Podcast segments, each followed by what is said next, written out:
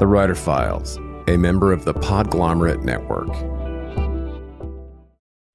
I want to mention a great resource for writers, and this month's sponsor, Truth is the Arrow, Mercy is the Bow, a DIY manual for the construction of stories.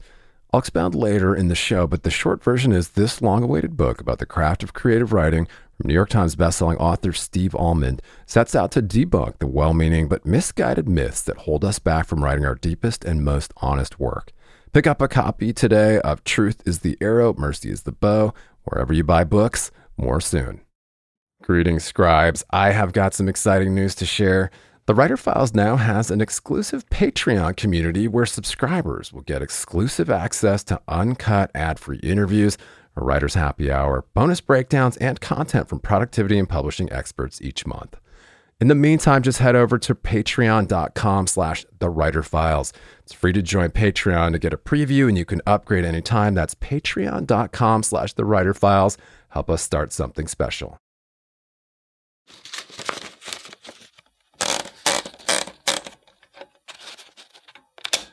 One of the big uh, downsides of writing is it's such a solitary profession. And so I think that anything that brings you out into the world and, and puts you in a in a group of people, especially a bar, is I, it, it's just a gregarious setting, and alcohol tends to loosen people up. So it's uh, it's a good antidote to uh, to the writer's dilemma. You know, it's not enough to be good; you have to be a little lucky too. I remember hearing an interview with uh, Paul McCartney, and somebody asked him once if, when he was composing songs with Lennon, whether he could tell which ones were going to be hits and which ones couldn't. And he said that not only could he not tell which songs were the hits, whenever he tried to guess, he was always wrong. And I had a little bit of that experience with defending Jacob too. It didn't seem to me like there was anything obviously better or worse about it, but it just took off.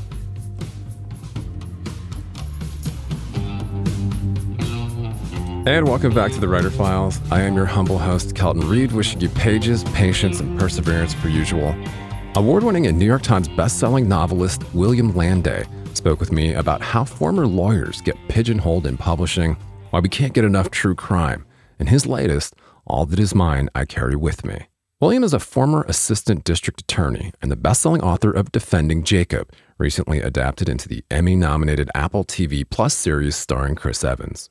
His eagerly anticipated follow up is All That Is Mine I Carry With Me, available for pre sale now and on sale March 7th from Bantam. A March 2023 LibraryReads pick described by New York Times bestselling author Scott Turow as masterful, original, and riveting, with its subtle mystery and compelling portraits of how lives are transformed in the aftermath of violent crime. New York Times bestselling author Joseph Finder said of the author, With all that is mine, I carry with me the masterful author of Defending Jacob has created something unforgettable and original, unlike any other crime novel I've read. In this file, William and I discussed the double edged sword of a two book deal, why service industry jobs are great for writers, the strange surprise of writing a runaway bestseller, the long tail of defending Jacob and the power of book clubs, why we will always need books, and a lot more. Stay calm and write on and don't forget, you can always support this show by heading to writerfiles.fm, where you can also sign up for email updates, get links to merch, and other resources for writers. And if you're a fan of the Writer Files, please click follow to automatically see new interviews in your podcatcher as soon as they're published, and drop us a rating or a review on Apple Podcasts, Spotify, or wherever you tune in to help other writers find us. All right, we are back on the Writer Files. I am very honored today to be joined by a special guest today. We have an award winning and New York Times bestselling author, William Landay. I hope I'm pronouncing your last name correctly because I actually forgot to ask you how to say it. You did. You did great. Fantastic. So, uh, yes, I can't wait to talk to you about all things writing and the writing life. Of course, your latest all that is mine I carry with me. And uh, yeah, this uh, really, really fantastic career of yours. But let's talk about, um, take us back a little bit because obviously um, you've had some acclaim as an author and definitely uh, kind of seen some different sides of you know American culture as a former lawyer. Um, but talk talk a little bit about kind of how you became a writer and um, just kind of the Cliff's notes on how you got to uh, this place in your career. Uh, it, it's an interesting story. There's no, I was, I'm not one of those writers who grew up knowing that I would be a writer or feeling compelled to pursue this. Uh, there were no writers or artists of any kind in my life uh, growing up. And so it didn't seem like a realistic uh, profession to aspire to. Um, I always wrote a lot and I had a facility with writing. Um, I've always kept journals, and, and that, that's always been an important way to express myself and to, to think. I think of uh, writing to me as, as an extension of of thought. It's a it forces you to think clearly, and so I've never uh, I've never lived without writing. Uh, but as a profession, it it just didn't seem uh, like something that one could aspire to. Um, so I wound up going to law school and writing on the side, uh, just as a hobby, nights and weekends. I would crank out uh, short stories and things like that. Uh, in law school, uh, I remember I was reading Lonesome Dove by Larry McMurtry, and a, a, buddy of mine from law school who was another bookish sort of guy. Uh, and I kind of fell into a long discussion about the relative merits of writing versus lawyering. And the thought was that a lawyer really leaves nothing behind. You might uh, have a, a shining day in court where everything goes gloriously well, but then when you leave, uh, there's nothing permanent uh, or or beautiful or enduring that's uh, that's left behind. Versus uh, a novelist like Larry McMurtry, whose whose books I always found kind of uneven, uh, like most writers, uh, including me. but even a writer who fails most times has the chance of creating a book like Lonesome Dove, a transcendent, enduring book. And so as I came out of law school, I had this idea in mind that there was something else out there that might be uh, richer and deeper and more uh, enduring. So, as a young lawyer, I started writing, and as time went on, you kind of I joined the uh, DA's office uh, near Boston, where I live. And as you climb the ladder uh, at the DA's office, your cases become more serious and you start doing victim cases. And it just gets so involving, so uh, overwhelming that you can't uh, write on the side anymore. And so as I uh, came to my 30th birthday, I kind of thought, well, let's just try writing one time and it, it wasn't a career choice. It wasn't. Uh, I didn't quit and devote my life uh, to doing this forever. I just wanted to see if I could write one book, uh, and the goal was just to. At first, the goal was just to see if I could get to the end of a manuscript and complete a novel-length story.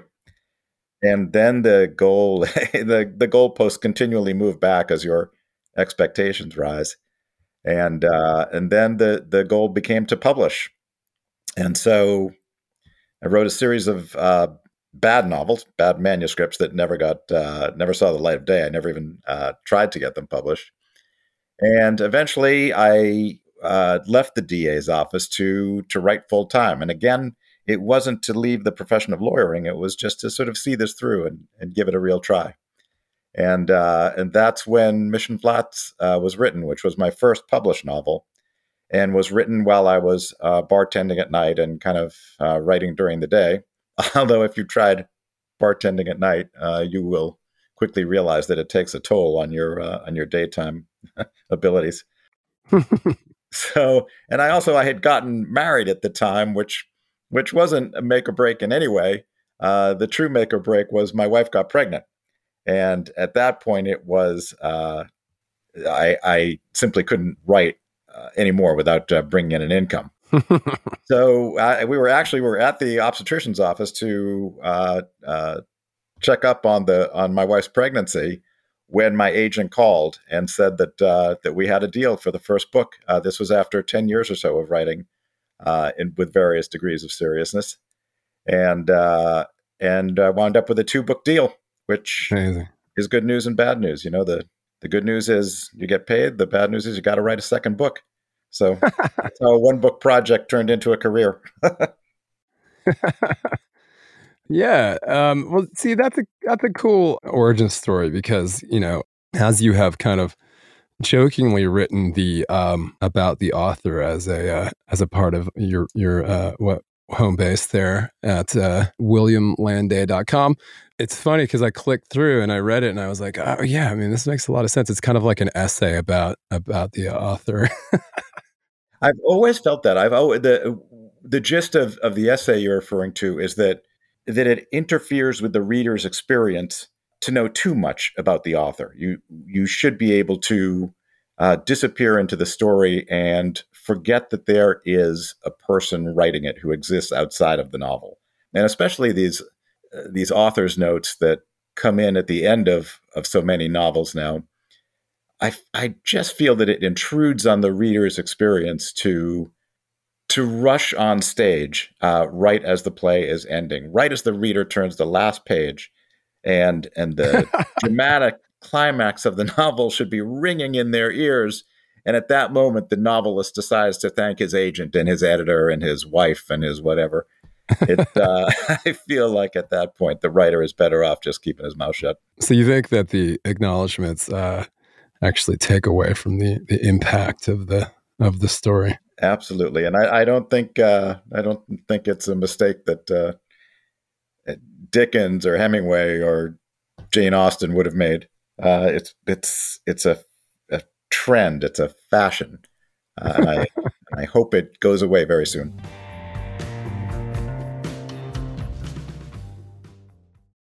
Earlier in the show, I mentioned an invaluable resource for writers Truth is the Arrow, Mercy is the Bow, a DIY manual for the construction of stories based on three decades of writing, failing, and trying again. Author Steve Almond is a beloved professor at Harvard and Wesleyan and the acclaimed New York Times bestseller of 12 books of fiction and nonfiction. And in Truth is the Arrow, Mercy is the Bow, Steve employs the radical empathy he displayed as a co host of the Dear Sugars podcast with Cheryl Strayed where they explored the joys and trials of storytelling to explode myths that hold us back from writing our deepest and truest work. The book includes chapters on plot, character, and chronology, but travels far beyond the earnest intentions of most craft books. It also includes writing prompts to generate new work. Pulitzer Prize winning author Richard Russo called it one of the best books on writing he's ever read, and also the funniest.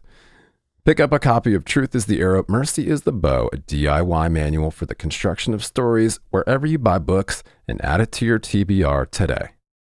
And just a quick aside to revisit the exclusive Writer Files Patreon community where subscribers get access to uncut ad free interviews, a writer's happy hour, bonus breakdowns, and a lot more. I know that for serious writers, it can be more distracting than ever to cut through the noise, stay productive, and home in on what's happening in the publishing industry. Over eight years, we've provided a looking glass into the habits of professional writers and publishing industry insiders. And as your humble host, I've decided to launch a membership based Patreon for serious scribes to cut through the noise, swap tips and tricks, and hang out with like minded peers. Just head over to patreon.com slash the writer files for bonus writing resources, monthly episode breakdowns, writer's happy hour, a community of your peers, ad free episodes, and more. It's free to join to get a preview and you can upgrade anytime. That's patreon.com slash the writer files. Help us start something cool and special. Keep calm and write on.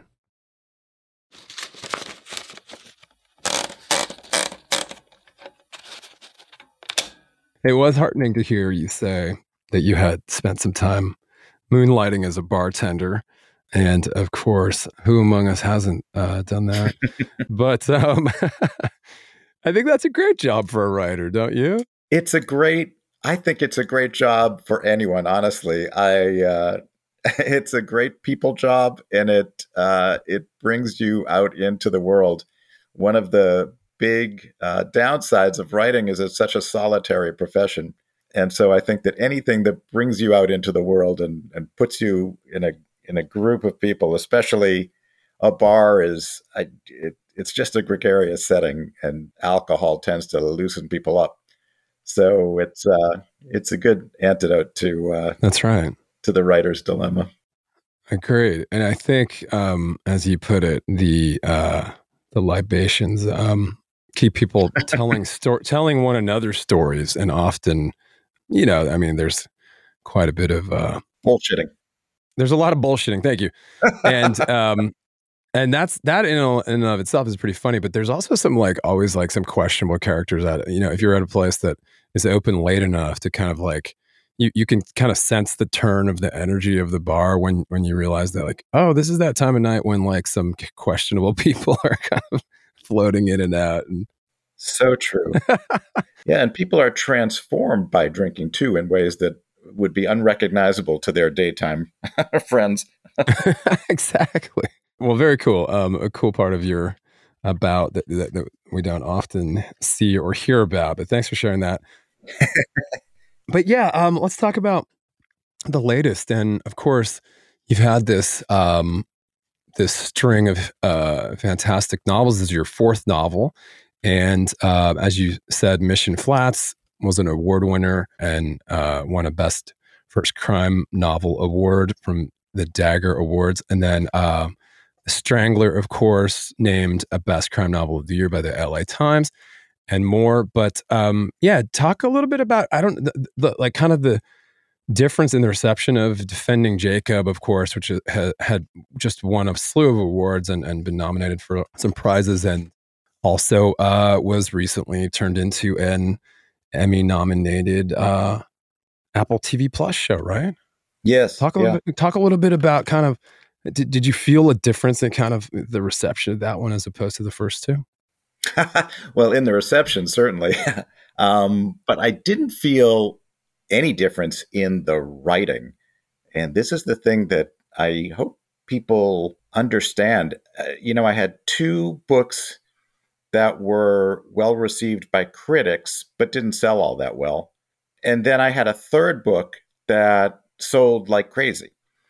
And I, in the writing, I didn't sense any quantum leap in quality or and I still don't think there is. I, I think it's just chancy and strange how some books will find traction and others won't. And, you know, it's not enough to be good. You have to be a little lucky too. I remember hearing an interview with uh, Paul McCartney, and somebody asked him once if, when he was composing songs with Lennon, whether he could tell which ones were going to be hits and which ones couldn't. And he said that not only could he not tell which songs were the hits, whenever he tried to guess, he was always wrong. And I had a little bit of that experience with defending Jacob too. It didn't seem to me like there was anything obviously better or worse about it, but it just took off. It had a very long tail too. It, you know, it hit the bestseller list, and that's one kind of rush, which I had never experienced before. But then it kind of got picked up by the book clubs too. And so it had a very long life. Your sa- sales kind of uh, settled, but they plateaued and, and didn't didn't vanish. Um, and it just kept selling and selling, and book clubs kept picking it up and picking it up. And I think that that is in a way more gratifying because you know, you have the initial sort of rush when people are kind of reading it because it's fashionable. But when, at that point, late after that, it becomes purely word of mouth. And and you get people who are uh, who are really committed to reading, who who take it up. And that's that's just a very gratifying part of the of the sales curve, I guess you'd say.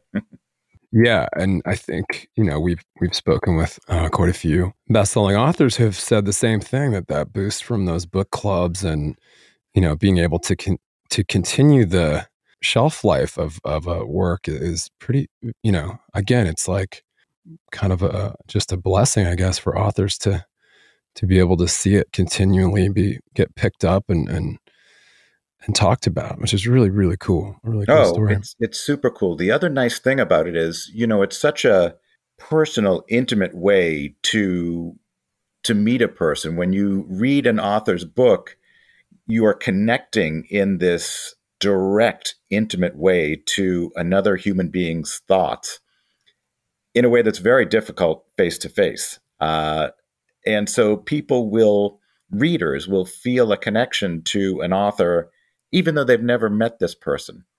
And so I would get these emails from people who who felt like friends and it just went went on and on and and i it extends the writers community uh, in a way that is very interesting you know you have your intimate friends and family and you have your acquaintances beyond that and i feel like i got this gift of a, a third ring of of connections to people who had read the book and and felt that they knew me and a community formed around it.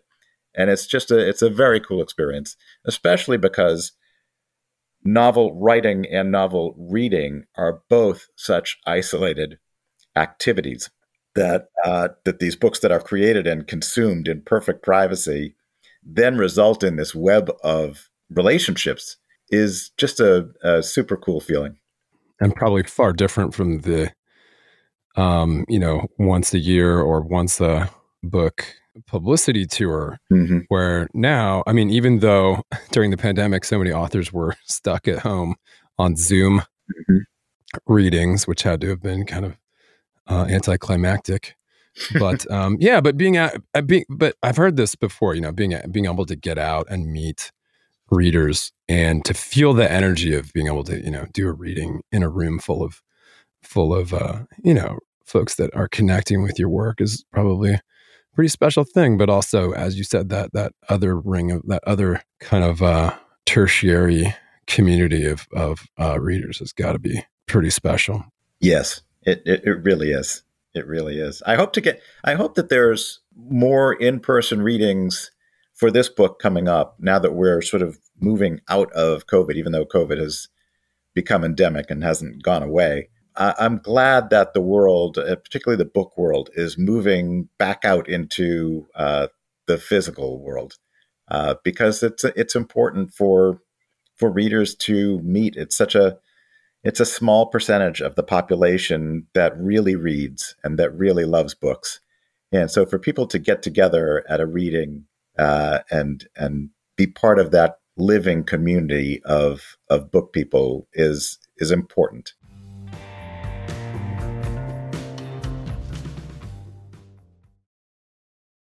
This episode is brought to you by Visit Williamsburg. In Williamsburg, Virginia, there's never too much of a good thing. Whether you're a foodie, a golfer, a history buff, a shopaholic, an outdoor enthusiast, or a thrill seeker, you'll find what you came for here and more. So ask yourself, what is it you want?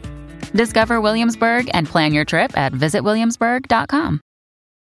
When you need mealtime inspiration, it's worth shopping Kroger, where you'll find over 30,000 mouthwatering choices that excite your inner foodie. And no matter what tasty choice you make, you'll enjoy our everyday low prices, plus extra ways to save, like digital coupons worth over $600 each week. You can also save up to $1 off per gallon at the pump with fuel points. More savings and more inspiring flavors make shopping Kroger worth it every time. Kroger, fresh for everyone. Fuel restrictions apply.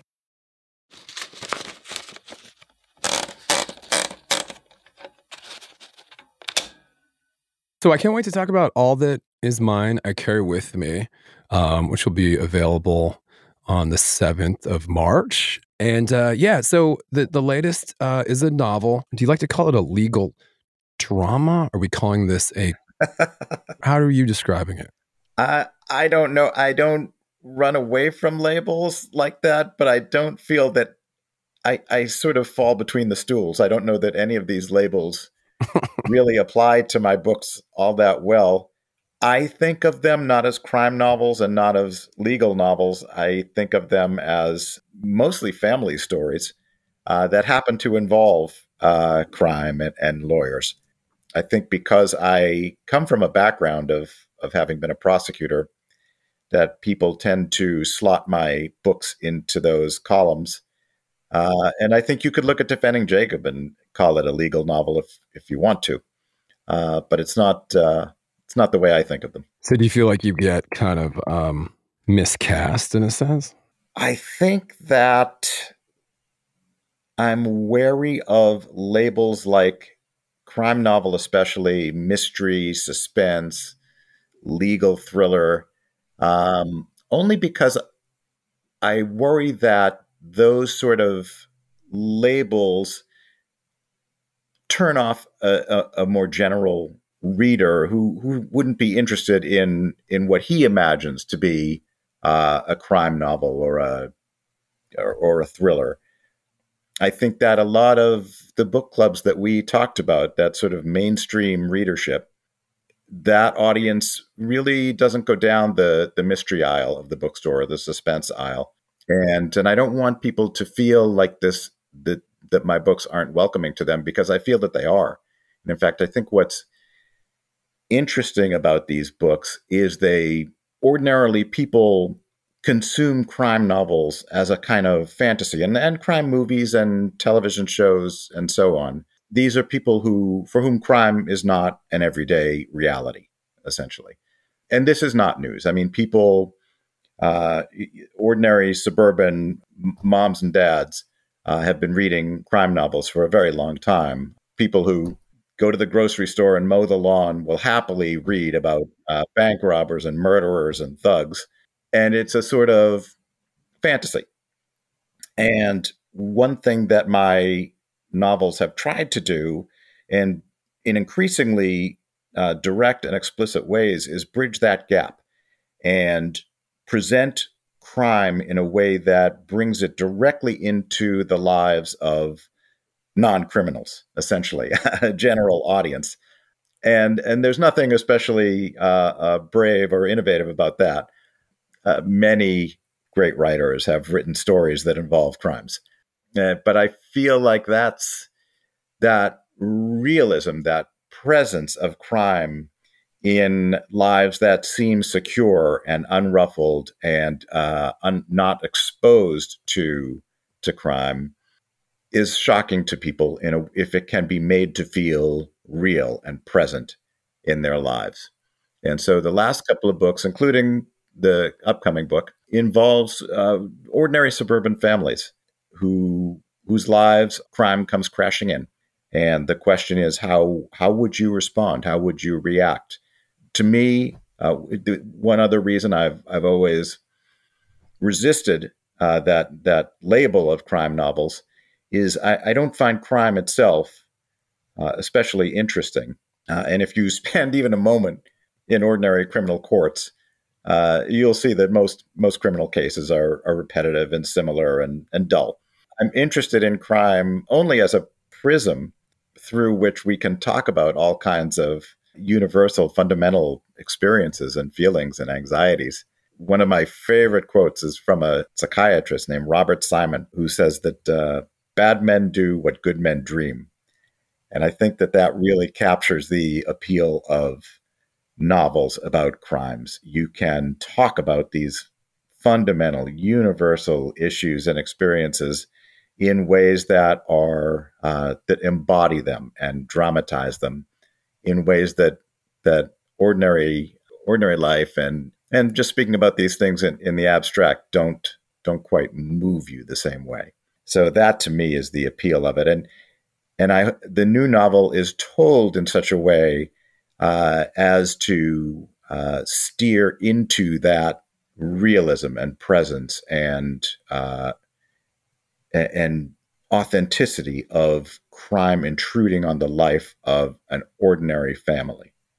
Um, so that's that's been my interest with the last couple of books.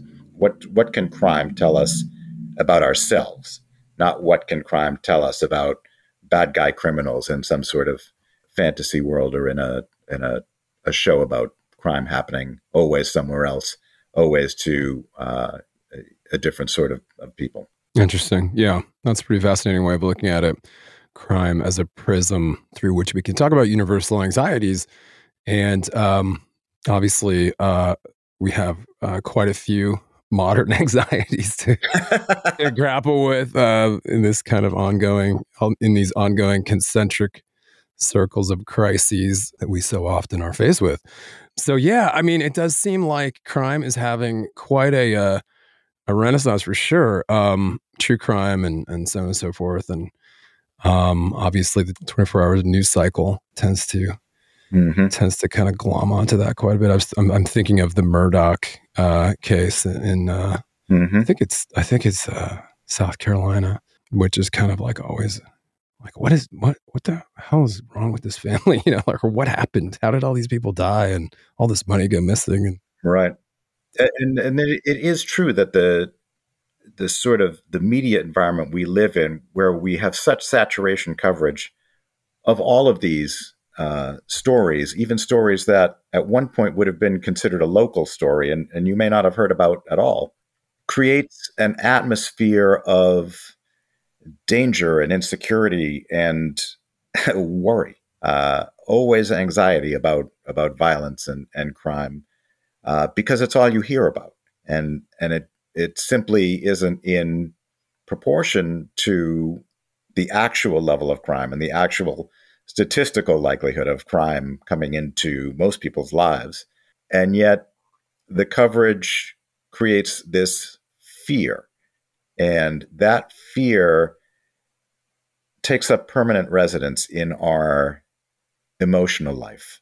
And and we should address it. We should address it. And and crime stories are a wonderful way to do that. And in some ways, when we consume crime stories, whether on TV or in novels or whatever, uh, we are working off some of that anxiety. We're letting we're letting off steam. It's a release valve. Hmm.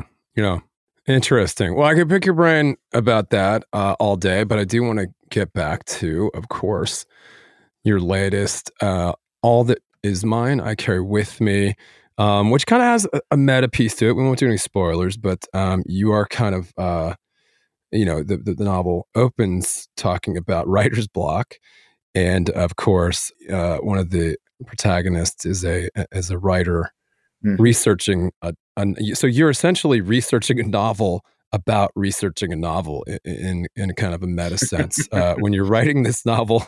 Um, talk about the process uh, and the and the kind of the the origins. Yeah, kind of the seed of inspiration for uh, the latest. Yeah, well, as I, as I say, it the interest of crime for me has been lately about what it uh, says about our own lives, and so I wanted to address this directly. Uh, and there's one way to do that is to break the fourth wall, to turn and address the reader directly. Uh, and, and, that, in a way, is what's happening in that opening section of the book. Uh, a narrator, uh, the narrator in the uh, opening section of the book is a novelist uh, who bears a certain resemblance to myself and has gone a long time uh, after having a popular book. Uh, and that too tracks with uh, my own experience. Defending Jacob came out in 2012. And it's been a struggle for me to follow it up with this next book. Um, not because I felt any particular pressure about uh, following that book. It's just that each creative project brings its own struggles. And and the struggle is is simply part of the process, and and it's bad luck uh, that it that it followed such a popular book. So I wanted to use that. I wanted to take advantage of the fact that when people open this book, more often than not, they'll be thinking, "Oh, this is the guy who wrote Defending Jacob." Whatever happened? Why why such a long layoff? And I wanted to use that energy uh, to the advantage of this novel. I wanted to uh, take advantage of the assumptions and the questions that the reader would bring uh, when he opens this book and starts reading on page one. And so the beginning of the book almost takes it as a as a given uh, that you will project that narrator uh, as me uh, and use that to enhance the sense of realism that the book brings. And in some ways, the book occupies that uncanny valley between realism and reality when the authenticity of a book begins to seem like real life. And that is very much intentional and it is meant to feel real. And the goal is to give the reader that little chill that you feel uh, when a story hits very close to home. And that that is was a very conscious, purposeful uh, intention of that opening section of the book. Hmm. Well, uh, congratulations on the reception of the latest, of course, uh, described as a a story that spans decades. A mother vanishes, the father's presumed guilty, and there's no proof and no witness. Uh, when the mother's remains are found years later, the investigation reawakens, and the now grown kids must ask themselves Can you really trust the people closest to you? Some really great blurbs here from some very uh, fine peers, of course. Um, Louise Penny called it astonishing, powerful, provocative, and worth the excruciating wait for another William Landay. That was nice her to say. She's saying what we all thought. um, but uh, no, it was really cool to see uh, Scott Turow and uh, Joseph Finder uh, blurb the book. Finder has been on this show as well. Super, super cool. He's a great guy. Yeah, but some really sweet, sweet peers, um, of course. Yeah, I mean, I, I guess in a nutshell, like when when you are kind of hitting your stride when you're when you're actually getting pages and you feel like you're hitting flow a flow state mm-hmm. um, in your writing process. What kind of a writer are you? What, what, do you feel like is kind of your your best writing day when you're kind of in it? Hmm. It's i'm very sporadic. Uh, i i wouldn't even claim to know or to understand it because i feel like those best days when it's really coming uh, I sort of disappear. And it's always a little trance like and unconscious. And when you emerge from one of those writing uh, jags, it's always a little astonishing to look back at this passage that you've created or this scene. Uh, sometimes I'll read the prose and it I'll know that I'm not actually that good a writer some, somehow it came out of me.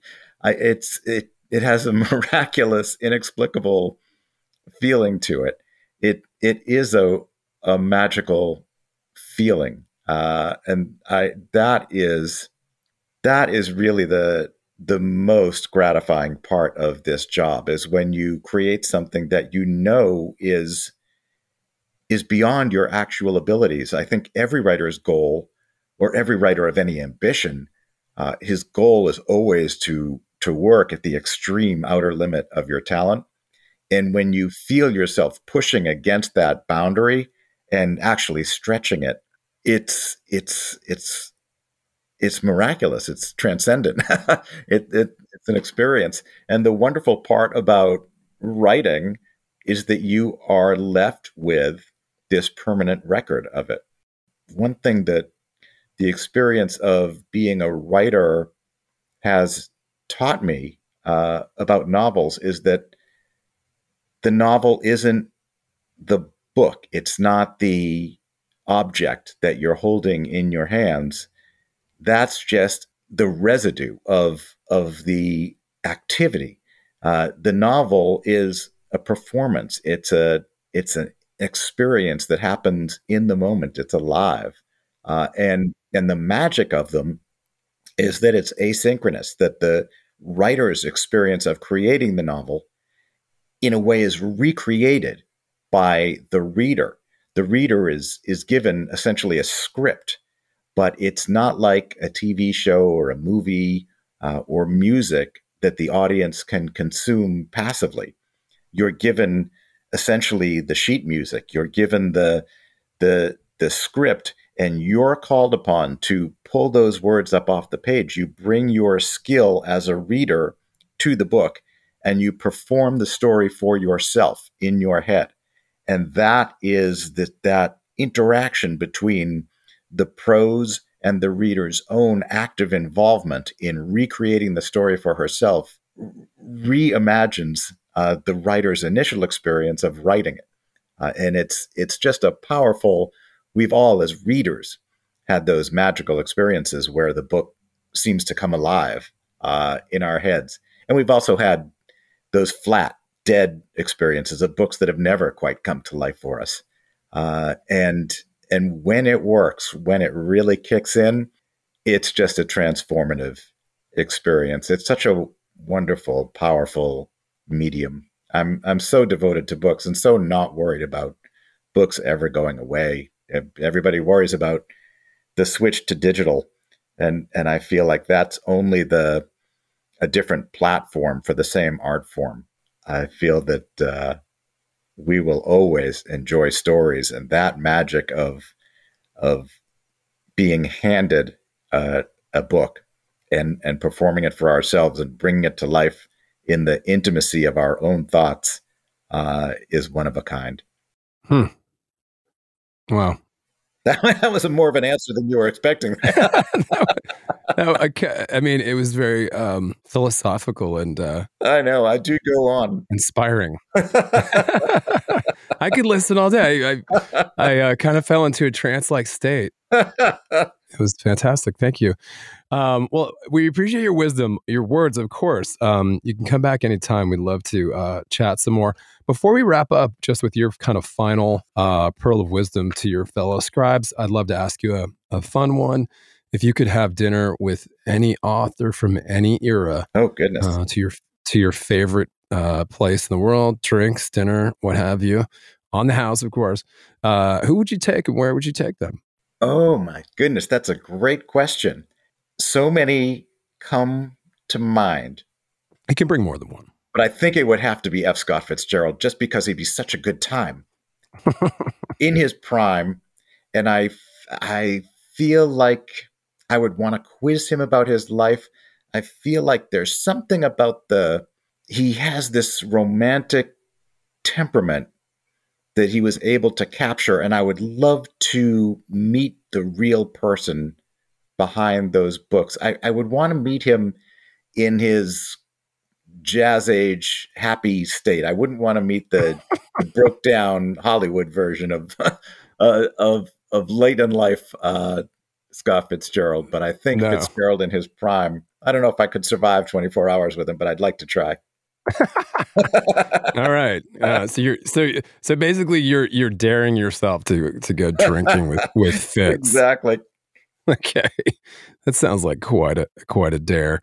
Yes, uh, that sounds like a blast. I'm sure whatever you drink uh, or eat or talk about would probably wouldn't be. it be great? We'd go to the Plaza Hotel in New York in the 20s and we'd have a cocktail.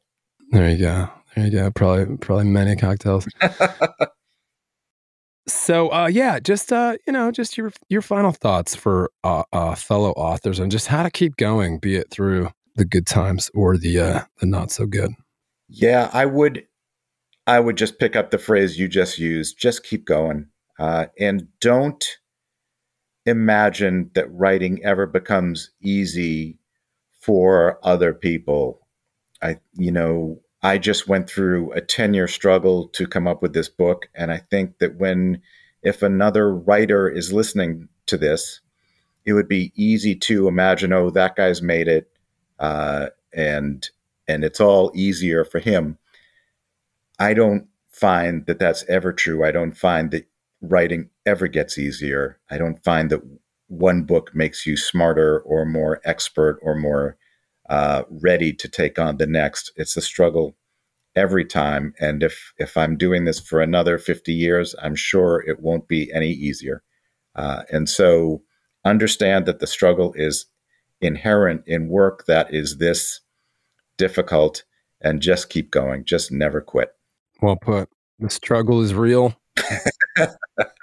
Bill, we can't we can't thank you enough for your for your time and um do wish you the best of luck with the latest and and um i'm sure it's going to have a, a, fantastic reception and and uh that you'll have a blast out there meeting meeting your uh your audience and and your readers. Yeah well thank you for having me. It's been a pleasure.